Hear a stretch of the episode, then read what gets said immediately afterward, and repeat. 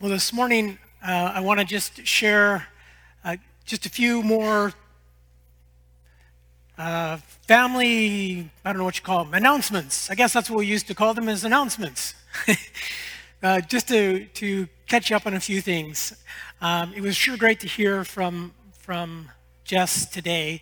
And one thing we didn't say in there is um, is Jess and Phil. Phil is, if you don't know who Phil is, Phil Wambua, he is from Kenya, and um, they were they were recently married, and this is the first opportunity they had to go back, and Jess was able to meet his family. So it was a, a total good cultural interaction that was there. But speaking of Phil, uh, one of the plans that we had as we were talking with Phil, and Phil was talking with us as he wanted to head back to school, was that he was going to stay here and work part time. And, um, and after he got back and he started doing his classes, uh, and he saw the amount of work and the amount of time it takes to drive down to Victoria and back. Um, he said, You know what? I, I, I can't do that. I won't be able to do that and do it well. And so he's backing away uh, fully. And uh, so he's going to still, Jess and him, as they say, they are still here in the church. They are still involved. Um, they will still do ministry here. He just won't be on staff. And so we wanted to let everybody know we will uh, we'll bring Jess and Phil up. We want to pray for them as they journey uh, along in this next adventure that God has for them. But wanted to give you that update as well. Uh, secondly, wanted to give you a bit of a financial update. I think there's a lot to praise the Lord about here.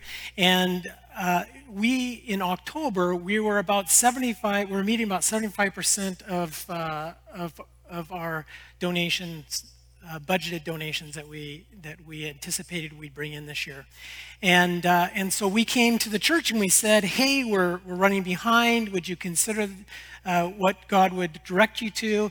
And I just want to tell you that as of the end of December, we're at 92%, which is fantastic, um, and we want to say thank you for that. Uh, we have held off doing a lot of uh, um, spending within ministries, and so we're, we're feeling like we are going to be able to engage back into that again. So, wanted to say thank you, wanted to give you an update as well. And then, one other thing that I want to just remind you about, um, and if, we, uh, if you were having a cup of coffee today here at New Life, you'd be reminded, but we're not doing that right now. However, that coffee bar is for uh, what we can, we can take in for a cool. And we are selling coffee. And so Andrew has that all organized. We were trying to do um, where you would. Uh, you would get a monthly subscription and then you'd get your coffee, and that hasn't gone very well. But we want to say that uh, there is coffee back there for you to purchase, and that goes back to a cool. It's a way for us to be able to give more into that ministry. And so if you need coffee, please see Andrew. Uh, there'll be somebody back there so you can buy, buy coffee each week. Or you can give us a phone call and say, hey, um, I want to get some coffee, and we're usually here, and you can uh, get some that way as well. All right, that is, uh, that is all my announcements. That's all the family business I have for us today. So uh, let's look this morning. Um, and I, uh, I actually was going in a certain direction um, that was going to tie into Jess's uh, uh, interview that I did with her. And then as I was preparing this week, sometimes it happens to me. It's like, nope, I want you to go this way. So I'm going to go in a different direction this morning. And, um, and what I want to do is uh, I want to. Oh, you know, if I press the right one, sorry my fault. Uh, I want to talk about creating space for God, and um, and as I as I think about this, what probably comes to my mind is that we continue to still be under a lot of stress, a lot of uh, worry, a lot of anxiety, and as I as I talk with people, and I think about that, um, my heart was kind of saying, I want to go in this direction. Just how how do we deal with that? How do we deal with anxiety? How do we deal with stress? How do we deal with worry? Um, because it seems like we're we're that is rising in the world that we live in. Uh, we have in our society today information overload. It's true. And I've used this example again, but I'm going to use it, use it one more time. Uh, that we get more information that we, than what we bargained for. If I wanted, if I wanted to go and look something up, I'd maybe go to the library or I'd go grab a, a book off the shelf and I would look up my information. Um, I'd look for a definition and I find my definition for a word. Today, I grab my phone and I, and I put something into uh, my Google and I'm looking for it, and when it comes up, I now have more information than I know what to do with. Over 2 million searches uh, came up. So I go to my phone and I'm thinking, hey, I want to go for a hike in about a week and a half. What, what is, what's the weather going to be like if I go on a hike? So I pick up my phone, I grab my phone, I look at it, and as I mentioned before, you get this red banner across there saying weather warning. And you're going, what? A weather warning? And so you look a little bit deeper and you find there's going to be a, an atmospheric river that's going to uh, deluge us. And you, you go, oh, okay uh, that maybe changes my plans or you know anxiety goes up a little bit. But no i really want to see what is the weather going to be like in about a week and a half. So i start scrolling down because i want to go for this hike and i see there's a headline and the headline says this on my app. It says man attacked by a bear while going on a hike. All i want all I want is I just want to know what the weather's going to be in a week and a half because I want to go on a hike. And my anxiety goes even further. Information, we're, we're, we're an information overload. It doesn't matter what it is, but we need to acknowledge that the more information we have, the more it affects us. Not to harp on social media, but social media also affects how we view ourselves or how others view us back in the day for me when I had to walk to school uphill both ways, my circle of influence were the people I went to school with, my, my family, and the friends and my neighborhood. And maybe I'd have a couple dozen people that would be influencing me. Today, I've got 950 some people that can influence me on social media. I can put a post up and, and it may influence me if nobody says anything. Oh, okay, well, I thought that was going to catch somebody's opinion or thought. Or I may get a whole lot of information from people and a whole lot of thoughts that I never counted on before. So the way we interact with our social media affects how you and I see ourselves and the anxiety levels in our lives. And then, and then you throw in a pandemic. and where maybe my anxiety levels or my worry or my my these things in my life, my stress was at a level that I could manage, it's now become extreme. How do I cope? This is what I have learned. I've learned that that stress over a long period of time, or anxiety or worry over a long period of time, depletes my body, my soul, and my spirit. And if I don't purposely counter the stress or anxiety or worry in my life, it will eventually break me. It's true. If I live in a constant state of stress, anxiety, or worry, eventually it's going to break me. I'm going to my my body my soul, my spirit is going to break. And so, what's happening, I, I, I think, and I believe what's happening is that we create these, these, these ways, these habits of how we deal with our stress or anxiety or our worry. And, and literally, it can create these, these neurological, neurological paths in our brain. That it becomes a habit how we deal with a stress in our life. That we literally will begin to deal with the stress the same way, the same habitual pattern will fall into that. And so that's not good. And I want to give some practical steps of how you and I can deal with our anxiety and our stress. So I've come to this, and that is is that stress, worry, and anxiety it will take as much mental, emotional, and spiritual space as you're willing to give up. Think about that. I believe this is true. that anxiety and stress and worry will give as much mental, emotional, and spiritual space as you're willing to give it. And so, another way to put it is what you feed will lead. What you feed will lead. But I also want to say this that over the years, I have talked with people, worked with people, that their anxiety needs to have the medical profession engaged with it. That I have friends who um, do take medication for their anxiety. And there's nothing wrong with that. I believe that God gives us the ability to be able to have that in our life. And so I, I'm sharing that because I don't want anybody here to sit and go, oh, okay, if I'm just a little bit more spiritual, you know, there's got to be something wrong with me.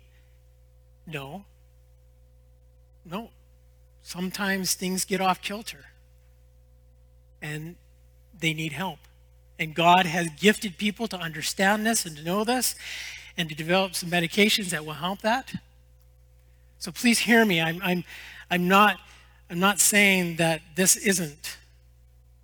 But I do believe this. I do believe that no matter where you are, that engaging in some of these practical steps that I'm going to share will help you. Because I, I know it because they help me and they help others. So, what I've done is I've taken the word space and I make an acronym out of it, and I hope that these five things, and I'm not going to spend a lot of time on each one, but I hope these five aspects of creating space for God will help you. Because if if it is true that if I give stress and anxiety and worry space in my life, and it'll take as much of it, much of my life as, it, as I give it, if I create space for God, then I can counter that. So let's start off with the first one, and that is silence. Create space with God, we need silence. In a world that we live in, it's incredibly busy, incredibly noisy, noisy with information, noisy with, with sound, noisy with being busy. We need to create space. Jesus knew this. Look at this, this point here in Luke chapter 5, 15 and 16. It says, But God, dis- but dis- despite Jesus' instructions, the report of his power spread even faster. A vast crowd came to hear him preach and be healed of their diseases. But Jesus often withdrew to the wilderness for prayer. Jesus often withdrew to the wilderness for prayer. drawing away to God from the busyness of our lives creates space for God's peace to enter. If we continue to keep busy and continue to keep noise in our life, then it's going to rule our life. But when you and I can create this space of, of some silence before God, you know, I, I, I realize that at 56 years old, I have a little bit more space in my life for this because I don't have my children at home anymore. And so, if you have these little kids, these little guys running around, these little girls running around, it can be incredibly busy. And when I say silence, you're going, oh, yeah, I just wish. I just wish I had that. But I still believe it is possible to create some room for silence. For me, I come in I, in the morning, I come here early in the morning, there's no one here. I sit in my office and I have some silence. It's fantastic. I love it. For you, where, where does that exist? You know, it might be when you lay your head down on the pillow at night. That might be your moment, your time where, where there is silence in your life. And you just sit there and you just say, okay, God, wow, what a day. It's quiet. For about three minutes until you hear a kid say, Mommy! And so, what if you fall asleep talking to God? But I, I believe we need to create some silence in our lives. P, prayer. Jesus withdrew for prayer. Matthew 6 6 says, But when you pray, go away by yourself, shut the door behind you, and pray to your Father in private. Then your Father, who sees everything, will reward you. I have this little motto that I have in my life, and that is prayer is the barometer of my walk with God. I will rise and fall according to my commitment to prayer. And I think it's so true. I, I need that time to pray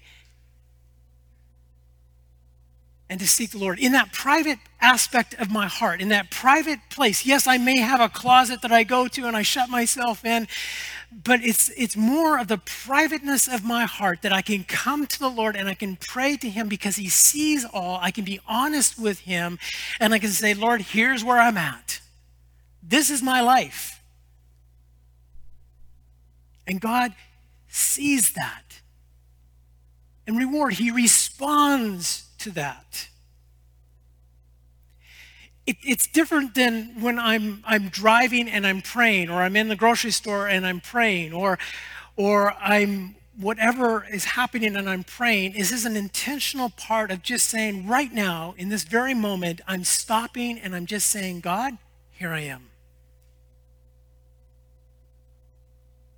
Here's my worry. Here's my anxiety. Here's my stress. I'm just going to give it to you, God. Right now, here I am, and I'm giving it to you.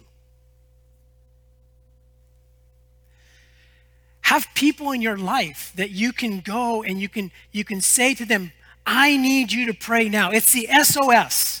It's the SOS. And I'm saying, God, I'm saying to these people, right now, I need you to pray for me. I need you to pray for me. Do you have people like that? That, it, that if you ask them to pray, you know that they will pray for you right now. And if they ask you, you also would pray for them. My mother in law is one of those people.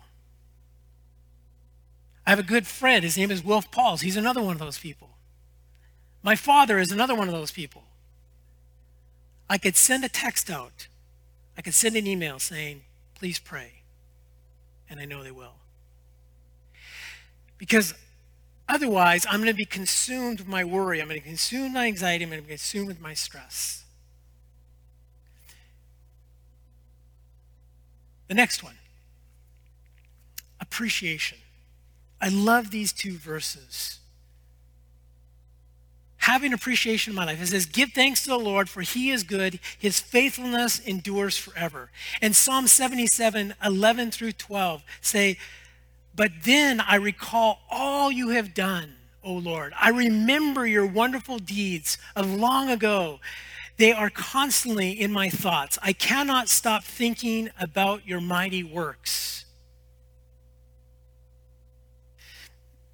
There is so much you and I can dwell on. There's so much that we hear that is not good in this world, that we struggle with, that it is difficult, that it is hard but to be reminded that God is good, to be reminded of the things that He has done. It takes our minds and it starts to change them to go, no, you know what? I have a good God. He is here. He is with me. He is working. He has worked in my life.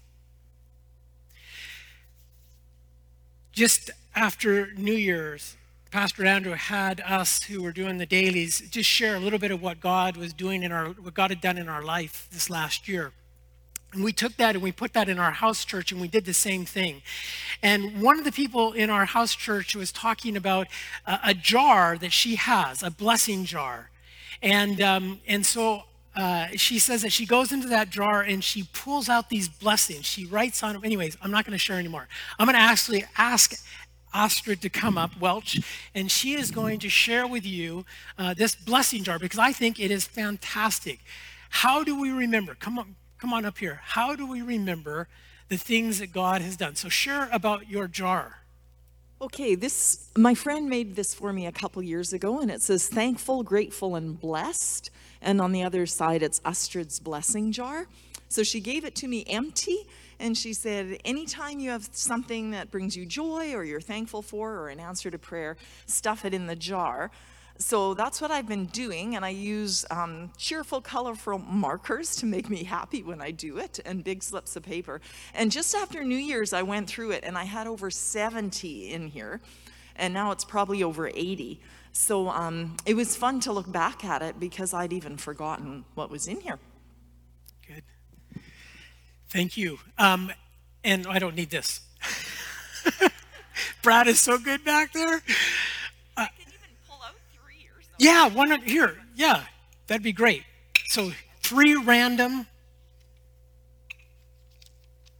Laurel's coaching has been awesome. So I was going through a bit of a struggle in my life, and my friend Laurel is actually a licensed coach. And so she just helped me immensely. So there's one.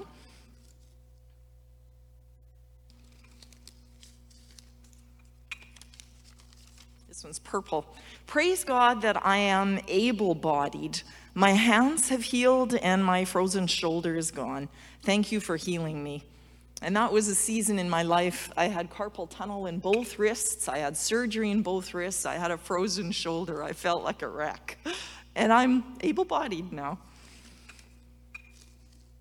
So, yeah, these things you forget, right? You're like, yeah, there was a time when every day was a struggle, and it's not anymore. And I'm so thankful. Oh, this was this winter. I'm from Alberta, snow shoveling and cross country skiing. Some of you are not thankful I was. There.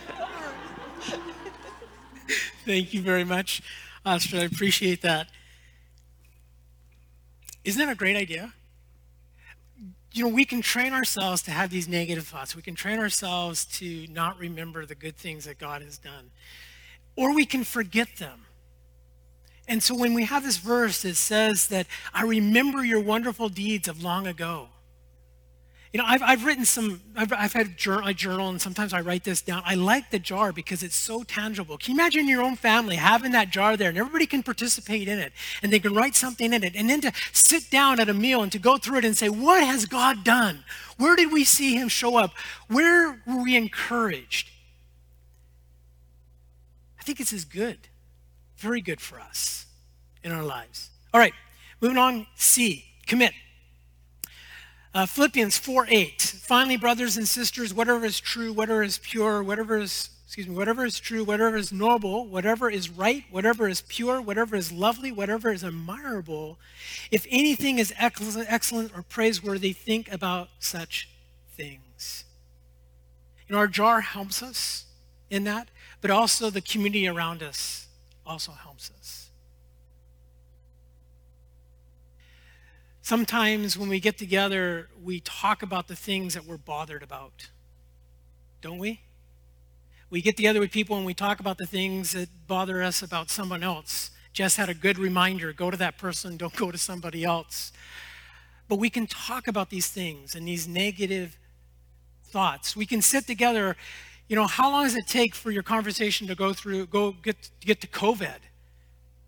The things you can't do, the things that you want to do, the things you can't believe that this person isn't this way or this person doesn't think that way, and how negative those thoughts will be. You know, I would encourage you to find one or two people, or maybe three people, in which you could say, you know what, when we get together, our first half hour, our first hour is not going to be not going to talk about anything that stresses us, that worries us, or causes us anxiety. It's not ignoring it, but it's being a, being making a point of I want to talk about things that are good, noble, right, pure, lovely, admirable, excellent, praiseworthy. Think about these things. Again, it's changing our paths. Last one is this in space engage. Engage. Engage with God. Engage with God to reveal patterns in your life that you need to change. I love Psalm 139. I love it. It says, Search me, O Lord, and know me. Know my heart. Test me and know my anxious thoughts. Point out anything in me that offends you and lead me along the path of everlasting life. This verse is saying, Lord, reveal me to me. reveal me to me. Reveal what you see about me so that I can understand it. John Mark Comer makes these three suggestions where what we could do to look in our life and to say, what are some thoughts and feelings or sensations that I'm experiencing? So you're actually looking at them and not just saying, okay, I have this, but it's actually looking at them and then saying, what are they? So I'm naming them. And then, secondly, as I'm saying, okay, what is the lie beneath this thought or feeling or sensation that I, that, that, that, I am attaching myself to? And then last is, is what is the truth? And what scripture will reinforce it? So let me give you this real example, okay?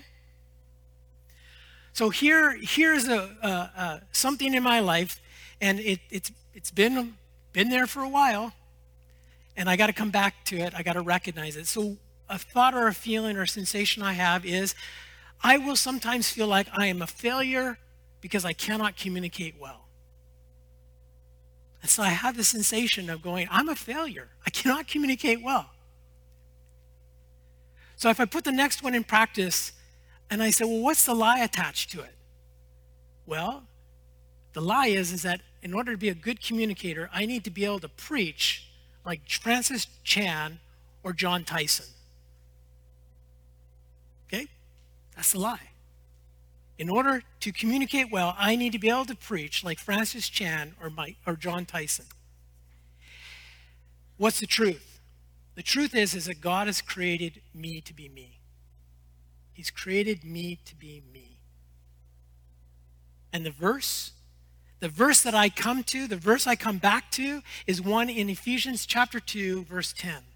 And it says, For we are God's masterpiece. He created us anew in Christ so we can do good things He planned for us long ago.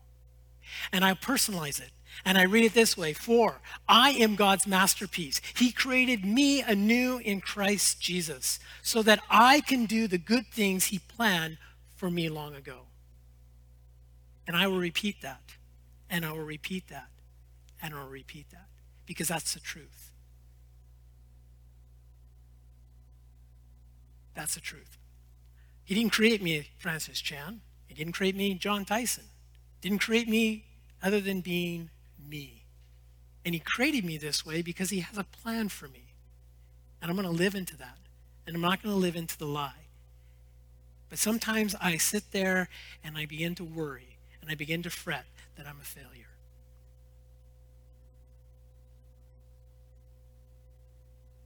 So, God's word is active and living, it's powerful. And God does not want me to live in my failures. He wants me to live in his successes. I can only do that when I live in the truth. So if you find yourself caught in that circle of anxiety and worry and stress, I would encourage you to create some space for him. Find some silence. Pray. Appreciate. Commit and engage. Write this out. At the beginning of your week, look at it and say, Lord, where, where am I in this? What area do I need to concentrate on? I don't do all of these every day. But every week, I'm practicing something in this in my life. Let me pray. Lord Jesus, thank you this morning because, Lord, you have not left us to wander, to worry. You have not left us to live in stress and anxiety. Lord, you've created a realm for us to have space with you. Lord, in my own life, I know that I have given worry or anxiety room to maneuver where you want to maneuver, Lord. God, that I would live in the truth of who you are and who I am in you. In Jesus' name, amen. As we sing our last song this morning, we're going to uh, serve again communion. If you would like to on your own to come up and participate in communion, it's a great way to be able to express appreciation to God, saying, Lord, thank you for what you have done. You're a great God, you're a mighty God, and I thank you for that. Maybe it is to be able to express to the Lord, Lord, you are truth, and I'm going to celebrate your truth today through communion. And so we invite you to participate in communion if you would like to as we sing this last song.